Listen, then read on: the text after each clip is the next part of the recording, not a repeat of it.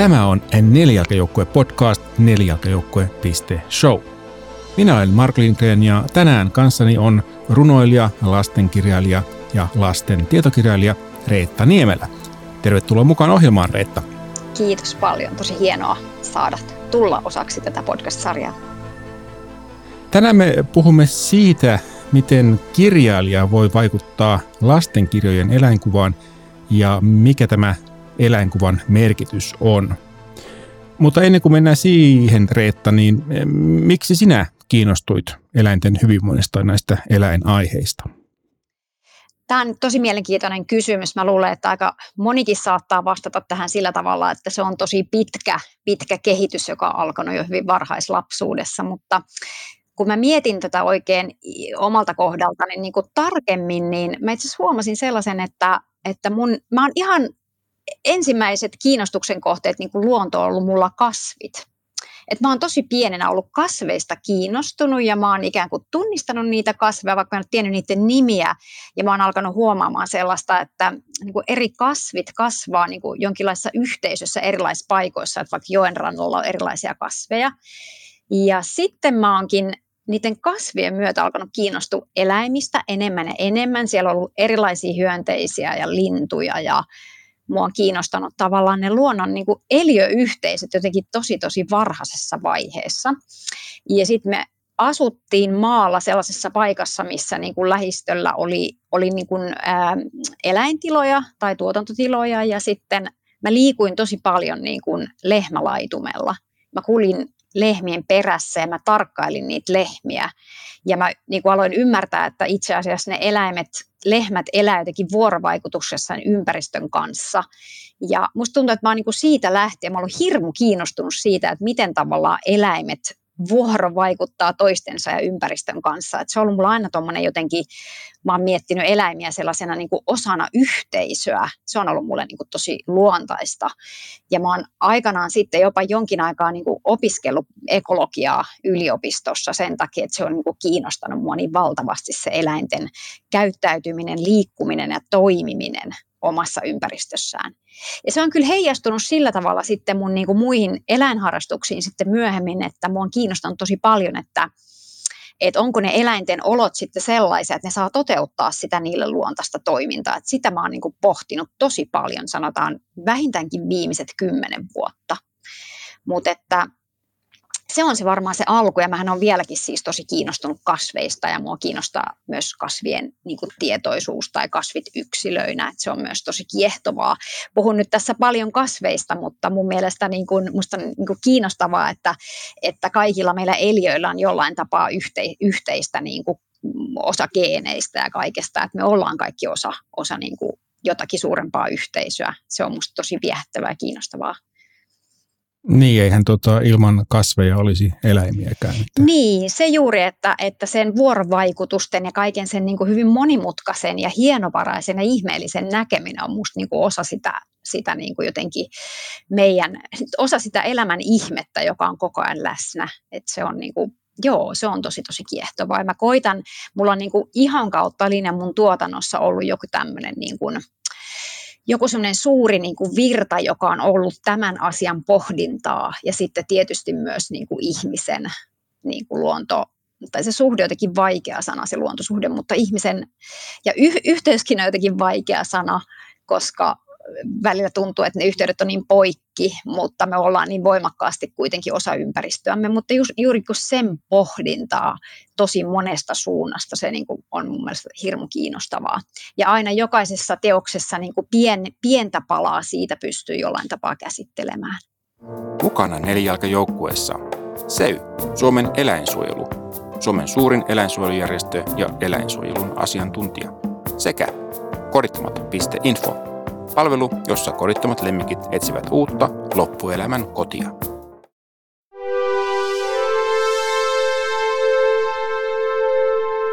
Niin, sehän yhdessä sun kirjassa kasvit on jonkinlaisia toimijoita. Joo. Toimijoita, eikö tämä Kimalaisen postitoimisto, mutta Joo. eipä puhuta siitä, no puhutaan ei. näistä eläinkirjoista. Joo, nyt se on tässä pääasia kyllä ehdottomasti. Joo, tota, sä oot kirjoittanut tämmöisen Tikkumäki-sarjan, kerropa siitä vähän, mistä on kysymys? Joo, siis tosi kiva tulla kertomaan siitä sarjasta, kun se itse asiassa se sarja täyttää nyt tänä vuonna 10 vuotta. Ja Ää, mä ehkä joskus 15-20 vuotta sitten aikuisena itse aloin niin kuin uudelleen kiinnostua hevosharrastuksesta ja mä halusin, niin kuin, että voi nyt, mä hankin niin kuin hoitohevosen, että mä haluan hevosystävän ja, ja sitten mä tulin jotenkin sellaiseen jännään niin kuin murrosvaiheeseen uudelleen takaisin siihen hevosmaailmaan, että alkoikin olla aika paljon tutkimusta erilaisista asioista, siis hevosen kognitiosta ja, ja hevosen tarpeista yhä enemmän ja enemmän tietoa. Ja tota, kun mä aikani siellä sitten kävin erilaisilla kursseilla ja luin, luin niin kuin tosi paljon hevosista, kaiken mitä ikinä pystyi silloin löytämään. Nythän sitä on jo paljon enempi niin kuin ikään kuin tarjolla, että tässä on ollut valtava niin kuin kehitys kymmenen, kymmenen vuoden aikana mitä uutta tutkimusta on jo tällä hetkellä taas, niin tota, toi, toi, mä huomasin silloin kymmenisen vuotta sitten, että, että, että niin kuin lapsilta, pieniltä lapsilta puuttuu kokonaan hevostietokirja. Tai siis sellainen kirja, joka tavallaan, tavallaan niin kuin eläinlähtöisesti tai hevosen, niin kuin hevoslähtöisesti ikään kuin ää, kertoisi heille siitä, että millainen se eläin oikeastaan on sitten, kun ne lapset sen harrastuksen aloittaa menee sinne tallille, niin sitä tietoa ei ollutkaan niin kuin ollenkaan olemassa. Ja, tota, ja silloin syntyi ajatus siitä, että mä haluan, mä haluan tehdä pienten lasten niin kuin hevoskirjasarjan. Ja se oli tosiaan kymmenen vuotta sitten, kun se alkoi. Ja yhdessä Salla Savolaisen kuvittajan kanssa sitten alettiin luomaan tätä Tikkumäen maailmaa. Ja halusin siihen silloin, silloin sellaisia asioita, jotka mulle tuntui tosi tärkeältä, että ne hevoset elää laumassa, eli ne saa koko ajan siis ympäri vuorokauden, ne saa olla kosketuksissa toisiinsa ja ne liikkuu lailla alueella. Ja, ja sitten se, että miten niitä hevosia kohdellaan ja miten hevoset otetaan huomioon oli niin kuin todella tärkeä. On edelleen koko ajan tämän sarjan ihan keskiössä. Ja sarja on tosiaan jatkunut ja se on mä olen siis tosi iloinen ja kiitollinen siitä, että se on niin suosittu ja ensimmäisekin osia yhä edelleen lainataan tosi paljon ja se on sitten laajentunut vielä että onko meillä ilmestynyt viisikö oli noita sitten ihan tuommoisia helppolukuisia romaaneja. Eli sitten sen ikäisille lapsille, jotka sitten just oppii lukemaan, niin on oikeasti, oikeasti sellainen niin kuin hevoskirjasarja, mistä sitten, mihin voi niin kuin luottaa, että tässä ei ole mitään vaikka virheellisiä käsityksiä hevosen käytöksestä tai muusta vastaavasta. Et sellainen on tämä, tämä sarjan historia, että nyt on vähän niin kuin Tikkumäen synttärivuosi tässä tavallaan parhaillaan. Uusin kirja tässä sarjassa kertoo kilpailemiseen liittyvistä kysymyksistä. Millä, millä tavalla sä käsittelet niitä? Joo, se on, se on hirveän kiinnostavaa. Tämä mä en itse ihan arvannutkaan, että näin paljon tulisi sitten tällaista niin kuin kansainvälistä ihan kohuakin, kun nyt olympialaisiin on liittynyt tosi kurjiakin juttuja ja toisaalta ilmeisesti sitten myös ihan, niin kuin, ihan tosi kaunista ja hienoakin niin kuin ratsastusta siellä on ollut myös sitten kilpailuissa, että tavallaan jotakin, jotakin tosi suurta kilpailuihin liittyvää on nyt tapahtumassa varmaan ihan maailmanlaajuisesti. Se on hienoa, että se on noussut keskusteluun vaikka, vaikka ikävienkin tapahtumien kautta. Mutta mm, tässä meidän uusimmassa kirjassa siis ää, koitan olla tietysti paljasta ihan hirveästi sen kirjan juonesta, mutta, mutta siinä siis ää, itse asiassa vähän isompi, isompi ratsastuksen harrastaja, vähän niin kuin, tavallaan nuori ratsastuksen harrastaja on treenaamassa kilpailuihin ja sitten ää, sitten käykin niin, että tälle hevoselle tulee traileripelko ja se hevonen niin kuin stressaantuu niin kuin kuljetettaessa ja sitä asiaa yritetään niin kuin purkaa hyvin monin tavoin siinä niin kuin romaanin kuluessa ja sitten löydetään tapa kyllä sitten lähteä, eli se saa sitten semmoisen kaveriponin sinne mukaan, mutta se kysyy niin kuin koko, koko sen romaanin ajan tämä nyt sitten tämä uusin kirja, että onko oikein niin kuin, lähteä kilpailuun sellaisen hevosen kanssa, joka siitä tosi paljon stressaantuu ja, ja sitten myös siinä pohditaan niin kuin sitä, että onko hevonen ystävä vai onko se, ää, onko se tavallaan väline siinä kilpailussa ja minkälaisia asioita haluaisit niin kuin siltä sun ystävältä pyytää. Ja myös pohditaan sitä, että, että ää, että kun hevoset vaihtaa niin paljon niin kuin omistajia, että se on tosi kurjaa, kun se on se oma tärkeä ystävä ja sitten se ei saakaan elää loppuelämäänsä siellä samalla tallilla, vaan se joutuu sitten taas aina vaan uuteen ja uuteen ympäristöön. Sitähän pidetään niin kuin tosi, tosi, tosi, sehän on tosi kurja asia hevosille, että ne ei saa elää siinä omassa tutussa ympäristössään, vaan ne jatkuvasti vaihtaa paikkoja.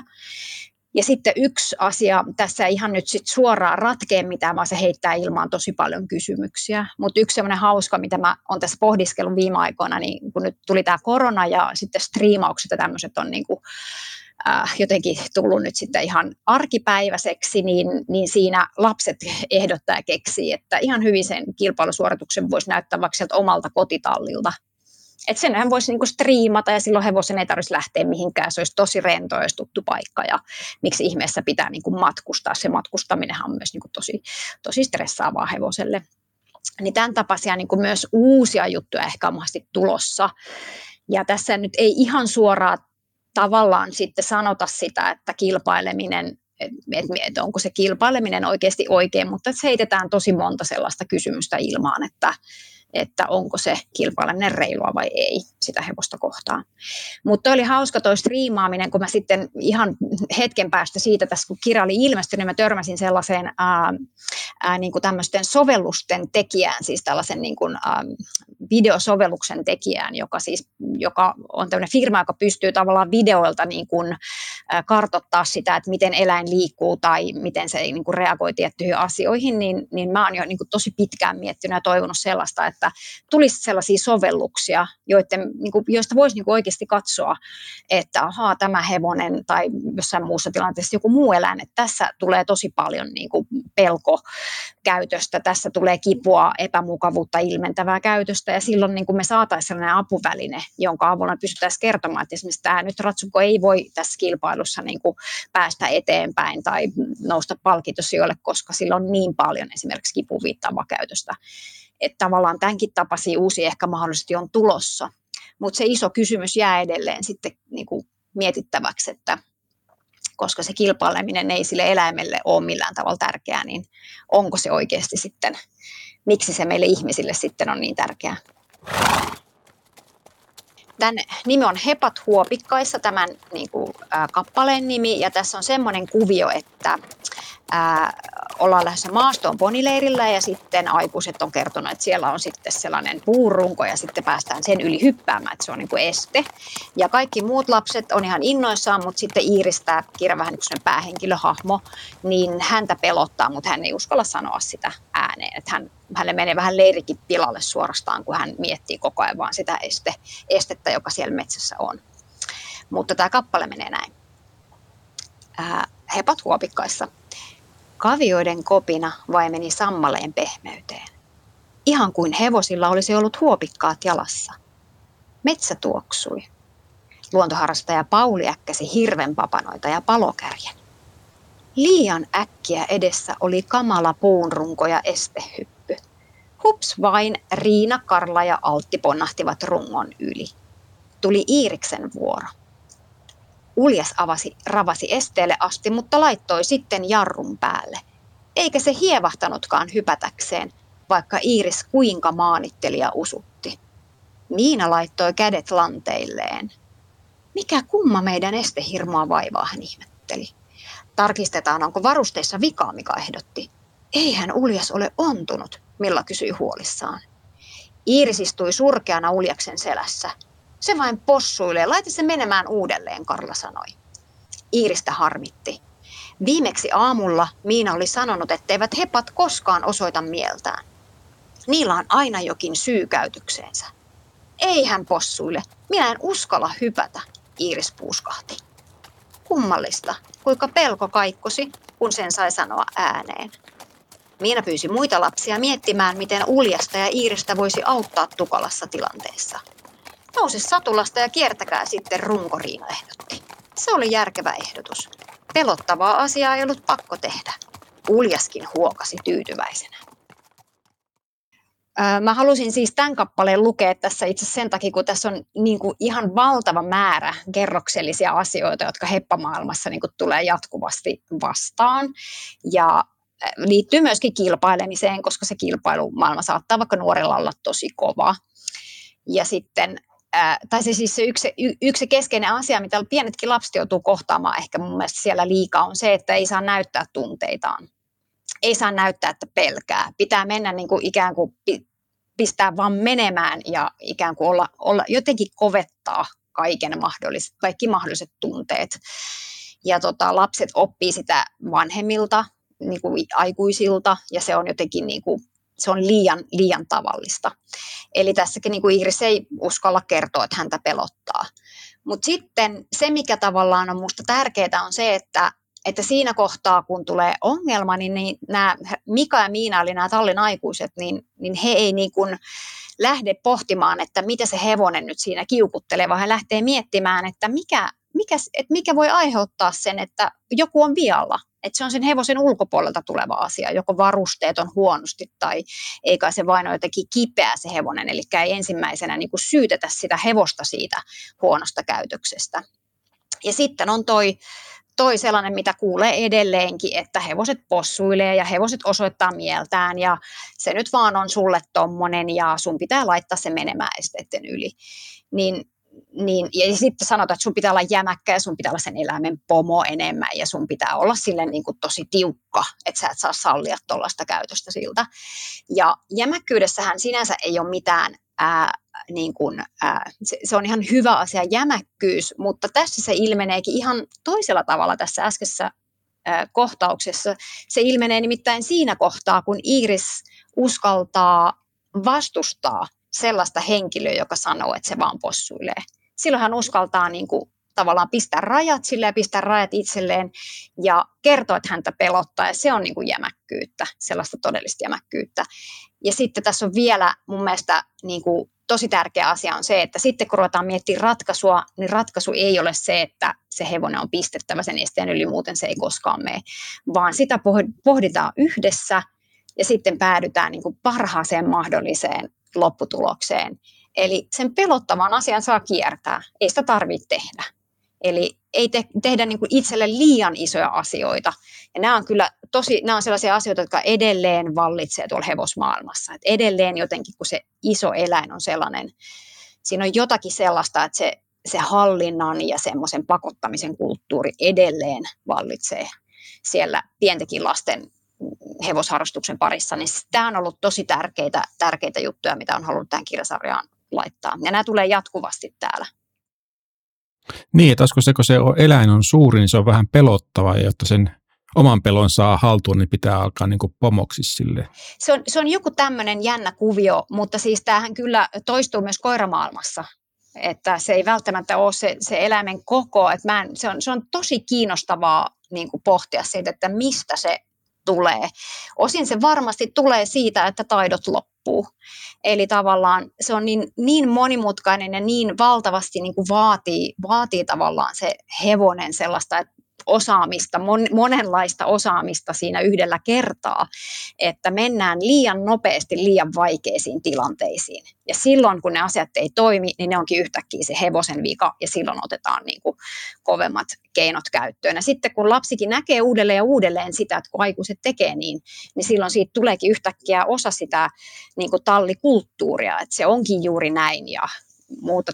Että mä en tiedä, siis mä toivon, että tähän olisi pikkuhiljaa tulossa muutos, ja mä oon kuullut viime aikoina tosi ihanista talleista, jossa tosi paljon otetaan huomioon tällaisia asioita, ja, juuri se, että lapsen ei tarvitse, niin kuin, tarvitse tavallaan niin kuin, väkisin ylittää pelkoa, koska sillä tavallahan se pelko ei, niin kuin, se ei, siitä, niin kuin, se ei kerta kaikkiaan se pelko, se vaan niin kuin kasvaa ja kasvaa. Mullakin on ihan, ihan semmoinen niin kuin kehollinen, niin kuin lapsuudestakin sellainen niin kuin kehollinen, mä tunnistan vieläkin sen kehollisen niin kuin pelon siitä, että kun on joutunut tekemään niin kuin jotakin tosi vaarallista, ja, ja aikuinen ei ole osannut niin kuin kyseenalaistaa sitä aikuista, vaan on pitänyt vaan sille suunnilleen niin kuin silmät kiinni ja toivoa, että nyt mä en kuole tyyppisesti, menee isoja asioita, isoja asioita kohti, niin se on aivan liikaa kaikille, niin eläimille kuin lapsille, ja se on ihan niin kuin se, tämän, tämän kulttuurin mä toivoisin niin kuin muuttuvan. Ja se koskee ihan yhtäläisesti sit niitä hevosia, jotka, joiden kanssa ehkä kilpaillaan, että yhtä hienovarasta sen kaiken pitäisi näidenkin hevosten kanssa olla. Mitäs muita teemoja tuossa sarjassa on, kun se on kymmenen vuotta kuitenkin ehtinyt tuossa jo kehittyä, niin mitä sä haluaisit nostaa sieltä esiin? Kyllä mä voisin, tai siis mä mieluusti nostaisin aina sen tässä, että äh, tämmöinen he, hevoskirjan maailmahan on siis tosi moninainen ja siellä on vaikka minkälaisia kirjoja, mutta kyllä mä haluaisin nostaa sen, että tässä kirjasarjassa on ihan alusta asti on ajateltu, että tässä on ihan niin kuin tasa-arvoisena toimijana aina ne hevoset. Että tavallaan kun ollaan tilanteessa, jossa on lapsia eläimiä, niin silloin ihan oikeasti tässä kirjassakin kuvataan ne tilanteet myös hevosen kannalta. Et tässäkin katkelmassa, kun mä luin, niin siinähän kerrotaan, että, että miten se uljas reagoi siihen lapsen tai Iiriksen pelkoon. Ja sitten toisaalta kerrotaan, että kun se uljas helpottuu, niin sitten se huokasee. Ja, ja niin kuin, että hevoset onkin aktiivisia toimijoita – ja ne nousee ihan samalla tavalla päähenkilöiksi tässä niin kuin sarjassa kuin ne lapsetkin. Ja lapsen tunteet ja hevosen tunteet on yhtä arvokkaita tässä kirjasarjassa. Ja niitä käsitellään ja niitä ihmetellään ja sitten ei koskaan, koskaan niin kuin tikkumäellä ei tehdä sellaisia asioita, jotka sitten vahingoittaisi hevosia. Eli aina niin kuin pyritään sitten purkamaan, että hevonen käyttäytyy näin, mitä se tarkoittaa ja sitten se asia myös niin kuin puretaan siellä. Et ehkä siis tässä on niin kuin, ää, lapsen ja hevosen välisiä tunnetaitoja ja sitten tässä on niin kuin lasten tunnetaitoja toisten kerholaisten kanssa ja sitten nämä kaksi kun vielä yhdistyy, niin, niin se on niin kuin sitten sellaista niin kuin tosi moninaista, moninaisia tunnetaitoja, mitä tässä niin kuin tuodaan esille. Ja varmaan niin kuin se kaikkein tärkein on se semmoinen niin kuin lempeys, että tässä ei niin kuin, että lapsilla on hyvä olla ja turvallinen olla ja hevosilla on hyvä olla ja turvallinen olla. Ja turvallisuus on mulle kyllä tärkeä teema, että mä oon Ää, tai mä niin kuin itse pidän sitä niin kuin aika keskeisenä niin kuin kaikessa eläinten kanssa toimimisessa, että, että luodaan niin kuin eläimille riittävän turvalliset olosuhteet, jotta se voi ja pystyy tekemään sit niitä asioita, mitä ehkä ihminen toivoo. Et ihmisen velvollisuus on sen turvallisuuden luominen. Ja ihan tutkittuhan on myös sitä, että kun tavallaan kun on riittävän turvallinen tilanne, niin ihminenkin, lapsikin ja ihminenkin kokee silloin, että hän voi oppia uusia asioita. Ja koska hevoset on hyvin samanlaisia ja niin kuin meillä on samanlaiset perustunteet kuin hevosilla, hevosilla kuin meillä, niin myös hevoset kaipaa sitä turvallista oppimistilaa sitten vaan vasta ne pystyy niin kuin toimimaan ja antaa parastaan ja myös oppii uusia asioita. Et turvallisuus on se iso asia ja minusta se on aika iso asia hevosmaailmassa se turvallisuus, koska siellä on, on jonkin verran just sellaisia niin kuin turvattomia, turva, tavallaan turvattomia tilanteita kyllä mun mielestä vähän liikaa lapsillekin. Et turvallisuus ja ne tunnetaidot on tässä kirjasarjassa niin kuin hirmu tärkeitä. Ja ne siellä polveilee niin kuin mukana koko ajan. Ja se, mikä on myös Tikkumäen tallissa on niin kuin hirmu tärkeä on se, että siellä, siellä jatkuvasti sanotaan, kepparikirjassakin sanotaan, esimerkiksi, no tässä on yhdessä infossaan sillä tavalla ihan sama asia toistetaan täällä, että jännittynyt tai kipeä keppari viskoo päätään, pukittelee tai viuhtoo hännällään. Kepparit eivät osaa kiukutella. Että tavallaan se me ulottuu sinne kepparileikkeihinkin asti, se tavallaan se, se tota, niin kuin toisen huomion ottaminen, oli se sitten samanlainen tai muunlainen, jos tällaisia termejä nyt voi käyttää.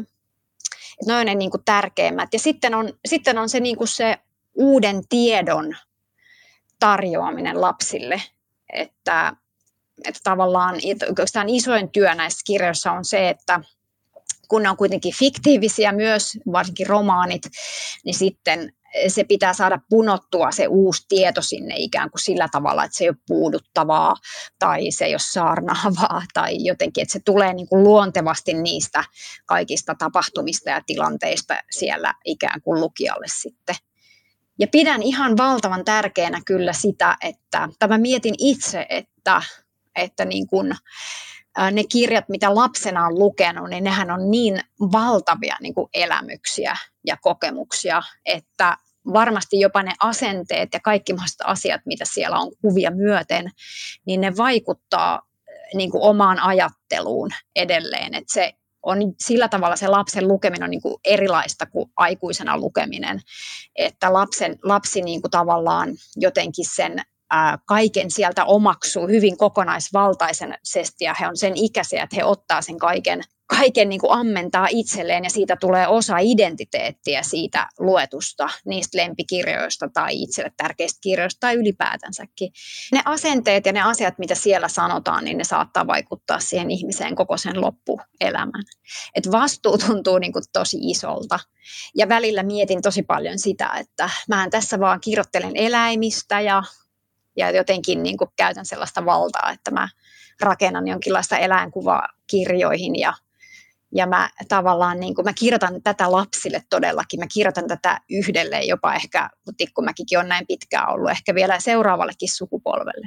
Jos kirjasarja ilmestyy niin kymmenen vuotta, niin sitä on nyt lukenut jotkut pienet ja nyt luku, lukee taas seuraavien pienten sukupolvi. Et se on niin kuin tosi iso, iso vastuu ja sen takia sitä on niin kuin hirmu kiinnostavaa ja tärkeää miettiä ja pohtia, että mikä se on se ikään kuin se tapa, jolla eläimet kuvataan ja jotenkin sellainen arvostava, arvostava ja lempeä ja jotenkin semmoinen kaikki mukaan ottava joku vire on ihan älyttömän tärkeää mulle.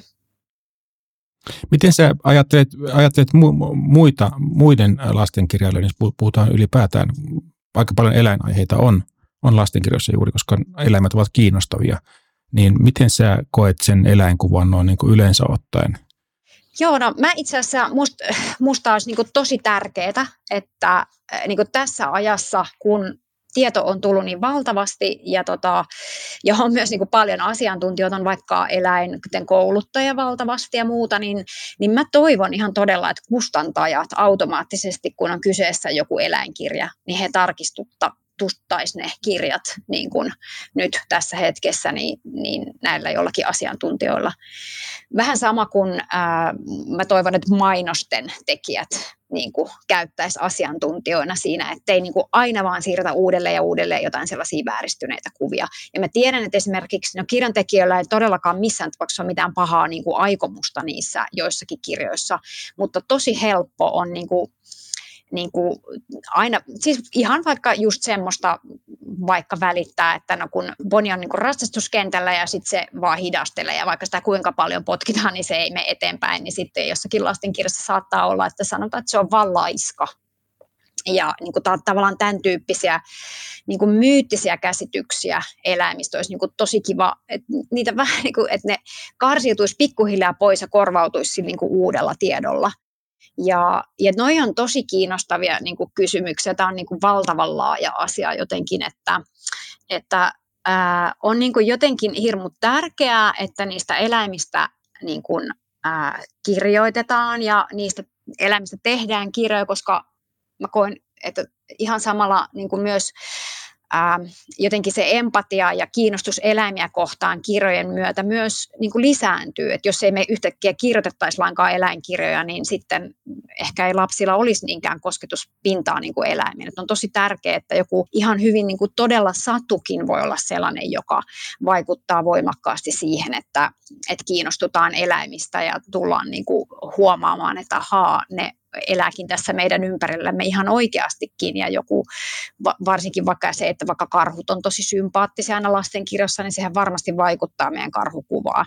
Ja se, että sudet on aina niitä pahoja joka ikisessä, missä ikinä vaan tuotteessa, oli se sitten sarjis tai animaatio tai mikä vallasti, jotta niin aina sudet on niitä pahoja. Niin ihan varmasti se vaikuttaa myös meidän siihen niin kuin kuvaan susista tai muista eläimistä. Ja nythän oli ihan tutkimuskin siitä, että esimerkiksi leffat on vaikuttanut hai, kuvan haista niin, että sitä haita niin kuin, esiintyy haivihaa ja niin kuin ei, että se tavallaan, niin kuin, niillä on valtava vaikutus. Että mä toivoisin, että, että tota, ihan sellaisia ainakin perusasioista ensin ottaisi huomioon, että ei tehtäisi lyttykuo, niin lyttykuonoisista koirista ja ei niin kuin, ää, näytettäisiin tiettyjä lajeja jotenkin aina pahoina ja, ja sitten ihan niin kuin eläinten käyttäytymiseenkin liittyviä asioita, niin niitä voisi niin kuin purkaa. Ei piirretä esimerkiksi niin kuin eläimiä kuvakirjoihin sellas, sellaisiin että vaikka että, että lapsi niin kuin roikottaa sitä eläintä sylissä. Se on ihan, ihan tyypillinen, nyt, nytkin on ilmestynyt ihan vastikään sellainen kirja, missä lapsi pitää muistaakseni pupua, niin kuin roikottaa sitä näin. Että nämä on oikeasti tärkeitä asioita, että ei, niin kuin, ei, ei ole niin kuin oikeasti ok roikottaa mitään eläintä. Niin, tai, tai sitten vaikkapa pannaan kultakala niin siihen y, se on aina niin lasimaljaan. Se on aina siinä maljassa. Mä en voi, niin kuin, että miten se, että nämä on just sellaisia, että näitä, niin kuin, mä en tiedä, olisiko se sitten jo, että pitäisikö suorastaan kirjoittaa joku pieni opas, opas niin kuin kaikille kaikille, jotka tekee jonkinlaista tällaista niin kuin visuaalista tai, tai kirjallista matskua, että ne ei olisi tollaisia sehän on niinku ihan, että kun, sä, että kun sun silmät niinku avautuu ja sä alat niinku miettiä sitä, niin jos jossakin, jossakin tuotteessa on kultakala lasimaljassa, niin se ainakin mulle aiheuttaa välittömän niinku hirvittävän niinku ahtaan paikan tunteen ja ahdistuksen, niinku, että kun tietää siitä, mutta nämä niinku siirtyy sellaisina niinku itsestäänselvinä kuvina, että niihin ei kiinnitä niinku huomiota, mutta samalla tavalla ne tavallaan ne hyvät niin kuin, tavallaan hy- hyvät tavat vaikka pitää eläintä sylissä tai jos kultakalalla olisi isompi, edes, edes se isompi tila tai tarvitaanko sitä kalaa loppujen ollenkaan sitten sinne, niin samalla tavallahan nekin alkaa pikkuhiljaa leviämään. Että tämmöisiä on niin kuin tosi paljon, mutta mä, mä oon niin kuin aina mä oon ehdottanut sitä tosi monesti nyt yrittänyt, koittanut ehdottaa kustantajille ja koittanut puhua Facebookissa, että, että kun oikeasti on hyviä asiantuntijoita, niin luetuttakaa ja ottakaa tavallaan, miettikää niitä asioita. Ja aina kun on eläin, niin, niin se just tulee se ihmisen valta siihen, että kun joku kirja ilmestyy, nyt sitä luetaan tosi pitkään ja silloin se aina niin kuin ylläpitää sitä sitä, tota, sitä jotakin niin kuin virheellistä käsitystä siitä eläimestä, niin aina se voi tarkoittaa sitä, että eläinyksilöt niin kuin kärsii. Et se on tosi tärkeää jotenkin niin kuin muistaa, että se oikeasti voi aiheuttaa kärsimystä. Tikkumäki-sarjan lisäksi sä olet kirjoittanut ainakin kirjan nimeltä Älä vihaa minua. Mistä siinä on kysymys? No se on sellainen, se on aika pieni kirja, se on vähän jopa pamfletin omainenkin ikään kuin se teos, siinä on niin kuin, oliko niitä nyt seitsemän erilaista eläintä jota, ja yksi kasvi, jota ää, jotenkin vihataan tai pelätään tai inhotaan tai pidetään yököttävänä tai jotenkin ikään kuin vastenmielisenä, niin nämä eläimet kirjoittaa kirjeitä ihmisille. Ja no mehän tiedetään, että me eletään tällä hetkellä ja on jonkin aikaa ollut jo tosiaan niin kuin aika, aika hurjaa niin kuin vihapuhettakin eläimistä. Ja se on aika rajua ja se varmaan, niin kuin, varmaan niin kuin liittyy tosiaan tähän someen, että se some, somessa saa jo vähän fanaattisiakin muotoja se joihinkin eläimiin kohdistuva viha. Mutta mm, kuvittaja Sanna Pellichonin kanssa niin me haluttiin tavallaan, me yritettiin miettiä tapaa, että miten me saataisiin se eläimen ääni kuuluville.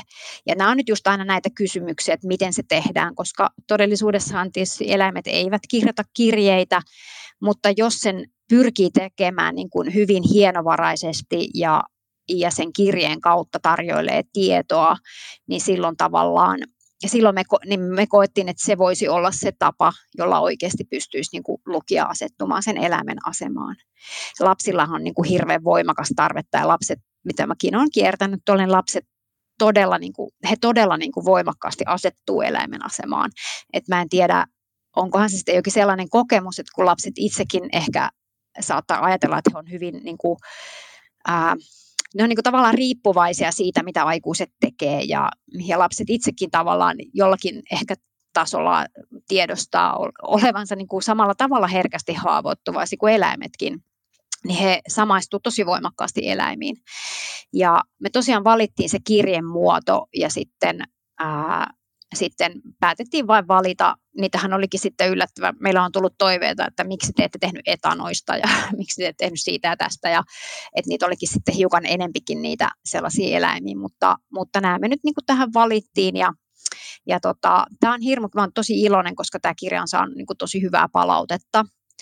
Että tota, että se on ollut niin kuin jotenkin, on ollut hienoa, että se eläimen ääni on siinä noussut. Kun se on jotenkin tosi tärkeää, että me tavallaan monesti ajatellaan niin kuin eläimiä lajeina ehkä enemmän, mutta sitten musta, vaikka tämä kirja kertoo näistä eläinlajeista, niin me saatiin tähän jotenkin semmoinen fiilis, että myös kukin niistä yksilöistä, eläinyksilöistä, niin edustaa niin kuin sitä, jotenkin sitä omaa lajiaan tai sitä omaa, sen pitkän evoluution synnyttämää jotakin, niin kuin, ei voi ehkä sanoa elämäntapaa, mutta tavallaan kuitenkin voi sanoa, että sen lajiin kuuluvan eläimen elämäntapaa ja sen, se vain haluaa elää sitä omaa elämää ja sillä eläimellä on oikeus siihen.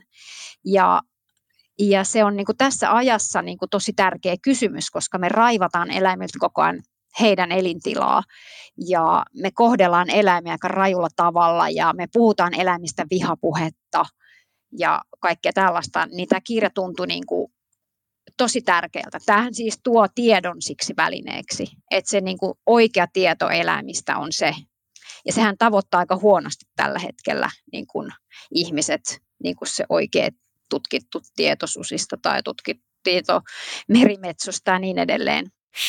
Kyy on siis kirjoittanut kirjeen ihmisille ja se on kirjoittanut sen aurinkokannolla 7. toukokuuta. Hei jalallinen ja kädellinen ihmisystäväni. Kirjoitan sinulle meidän auringon lasten, sahalaita takkien eli kyykäärmeiden puolesta. Me kyyt olemme helppoja saalita vaikka haukoille.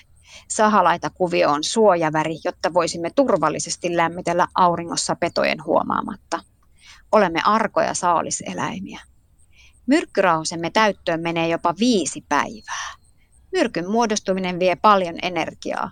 Käytämme myrkkyä vain saalistuksessa.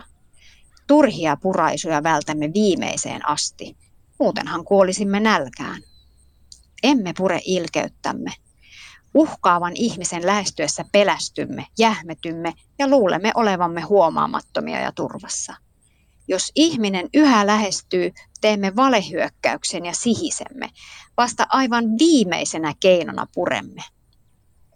Kieli on meidän nenämme.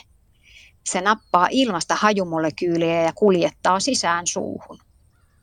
Horrostamme kolossa maan alla koko talven. Kyynpojat syntyvät elokuussa – ne ovat hirmu vikkeliä ja niillä on jo pikkuruiset myrkkyhampaat. Ai niin, melkein unohtui. Emme ole limaisia ja niljakkaita. Suomuihomme on lämmin ja sileä. Älä vihaa minua, terkuin varovainen, mutta utelias kaverisi kyy. Se oli kyyn, kyyn tota, kirje. Ja sitten me ollaan tänne laitettu niitä semmoisia tavallaan vihapuheeseen tai ihan yleisinkin käsityksiin liittyviä niin kuin sanoja. Kyystä esimerkiksi sanotaan, että se on lipevä ja se on kiero ja se on petollinen. Mutta täällä sitten on tämmöinen hypykkihämähäkki, joka kuljettaa meitä tämän pitkin kirjaa näitä eri eläimiä kohtaamaan, niin se sanoo tästä näistä sanoista, että höpö höpö, minä suosittelen kehumaan kaveria kyyksi, sillä kyyt ovat aivan mielettömiä tyyppejä tässä niin puretaan just vähän sitä, sitä sanan, sanojenkin valtaa, mitä meillä on, kun me puhutaan eläimistä. Että. Joo, mä itse asiassa mä haluaisin kertoa sen pienen tarinan, kun mulla oli ystävä hevonen, kun olin ihan pieni, oli ehkä joku 9, 8, 9-vuotias. Ja, ja tuota, mehän kuljettiin sen kanssa pitkin maita ja mantoja ja hiekkateitä ja varmaan joenkin yli suunnilleen uitiin aina. Ja sitten tota, ei mulla ollut satulaa sen kanssa silloin siihen aikaan, ei näistä turvallisuusjutuista niin hirveästi puuttu muutenkaan hevosten parissa, niin mä muistan sellaisen, että mä sitten aina tulin sieltä hänen selästä pois, ja sitten mulla on aina vähän silleen pulma, että miten mä pääsen takaisin sinne selkään. Mä muistan sen yhden niin kuin ihanan päivän, kun me oltiin taas kuljeskelemassa ja mentiin pitkin pöpiköitä siellä. Ja sitten mä vaan niin kuin rupesin miettimään, että miten mä nyt pääsisin sun selkään. Ja sitten yhtäkkiä tämä hevonen ystäväni, niin, niin hän, meni, hän lähti kävelemään ja sitten hän meni sellaisen ison kiven viereen, josta mä pystyin kiipeä hänen selkään. Ja ja mä, niin kuin edelleenkin mä muistan sen sellaisena niin kuin mielettömänä oivalluksena, no jotenkin tietenkin meidän välisen ystävyytenä ja yhteytenä, mutta sellaisena, että on niin kuin oikeasti mahdollista vuorovaikuttaa ja kommunikoida ja ymmärtää toinen toistemme eleitä ja niin kuin aikomuksia. En tietenkään silloin pienenä sitä näin monimutkaisesti ajatellut, mutta se on jäänyt jotenkin semmoisena tosi mieleenpainuvana hetkenä. Ja jotenkin se, että miten mä sitten onnellisena pääsin siitä kiveltä sinne hänen selkään, ja sitten me lähdettiin taas yhdessä seikkailemaan, niin toi on ollut sellainen jotenkin, jotenkin semmoinen suuri niin kuin ystävyyden, ystävyyden joku tämmöinen asia, mikä näihin päiviin asti on niin kuin jotenkin kantanut sellaisena tosi tärkeänä hetkenä eläinten kanssa tai eläimen tämän yhden eläinystäväni kanssa.